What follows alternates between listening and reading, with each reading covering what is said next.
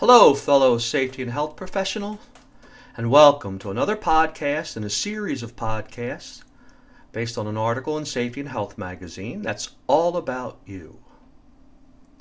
I was surprised when I saw the results of the Safety and Health opinion poll question Do the rewards of being an occupational safety and health professional outweigh the frustrations? When I first got it in my email folder from my inbox from Amy, at that point it was about 30%, about a third.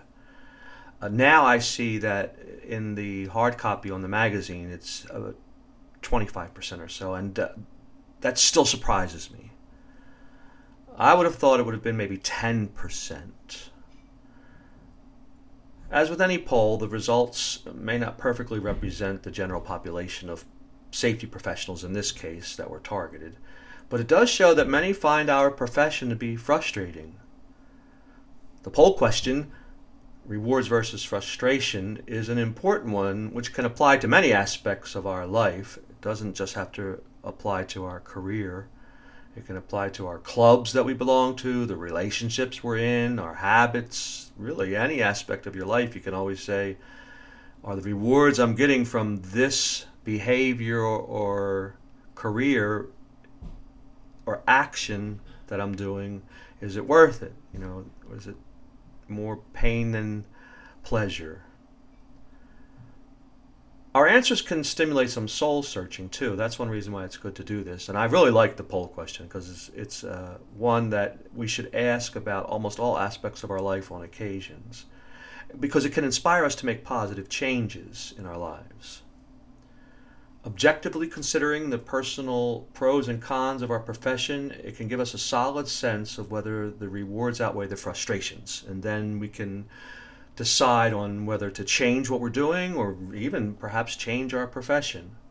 However, often because of our natural negative bias, we tend to subjectively notice the cons, the negative stuff, more than the pros and let them dominate our emotions. It's just human nature to do that. Uh, i.e., one bad day at work erases five good ones. And even in the marketing field, if you have one disgruntled customer, that gives you a bad review, that's way more powerful than three or four. In fact, they say up to seven good reviews. And so the same thing can happen with how we feel about our profession or something that's going on in our life. My experience when I was a full time occupational safety and health professional included frustrations too. So, so does my profession now uh, as a speaker. But I felt the rewards outweighed them.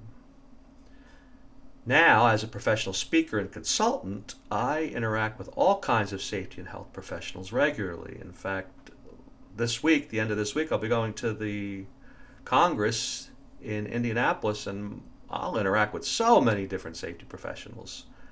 And I get to hear all about their life as a safety professional and other things that are going on.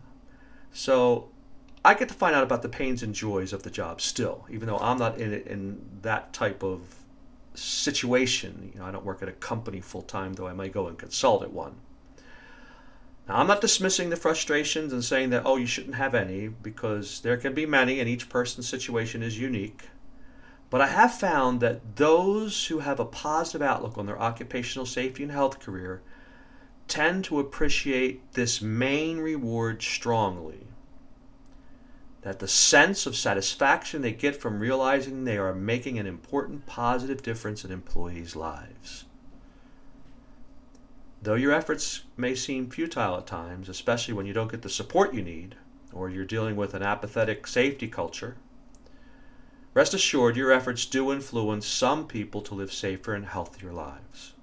And there is nothing that affects a person's quality of life more than their health and safety.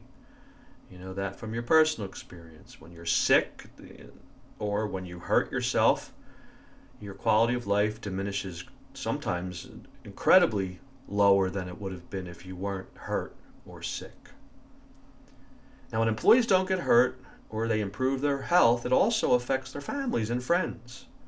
As one safety professional commented on the poll, quote, I like to see people go home to their families at the end of every shift, unquote. Now, one time, a friend and coworker, Jamie, came into my office and showed he showed me a pair of safety glasses that he had worn at home while he was trimming his weeds, and there was a nick in one of the lenses. And he told me that he was wearing these glasses while using a weed trimmer at home, and a stone flew up and hit his glasses. Told me the only reason he was wearing eye protection was because he attended one of my safety meetings and during the meeting, I explained how easy it was for a stone or piece of metal to penetrate your eye. I also compared the speed of a professional pitcher's fastball to that of debris leaving a weed trimmer. I, if I recall correctly, I, I, used to use Nolan Ryan's speed of his pitches. I don't remember exactly what they were, but it was near 100 miles per hour type thing. But I uh, used him, and I had a back then it was an overhead uh, of him and I used his speed of his pitch, saying that the stone coming off of a weed trimmer could be even faster. Well, Jamie said that the pitching analogy, quote, stuck with me, unquote. And so that's why he was wearing glasses. Now, you rarely get direct link like that involving your influence preventing an injury. And that's one of the reasons it can seem like your efforts don't make a difference. You can't say that, oh, all right, because of my safety meeting, this person didn't get hurt or that person didn't die, even. But imagine if you could list the names of people whose life, life or limb you have saved. I know my demand as a speaker would soar if I could prove who has not gotten hurt or killed because they attended one of my talks. But that's not reality. Yes, some employees, including those in upper management, may not appreciate your efforts but most people do. Or at least to some degree, they realize that you're doing something that is important. And that's a welcome perk. It's also encouraging to remember that you're part of a legacy of dramatic change that continues to make our society more humane.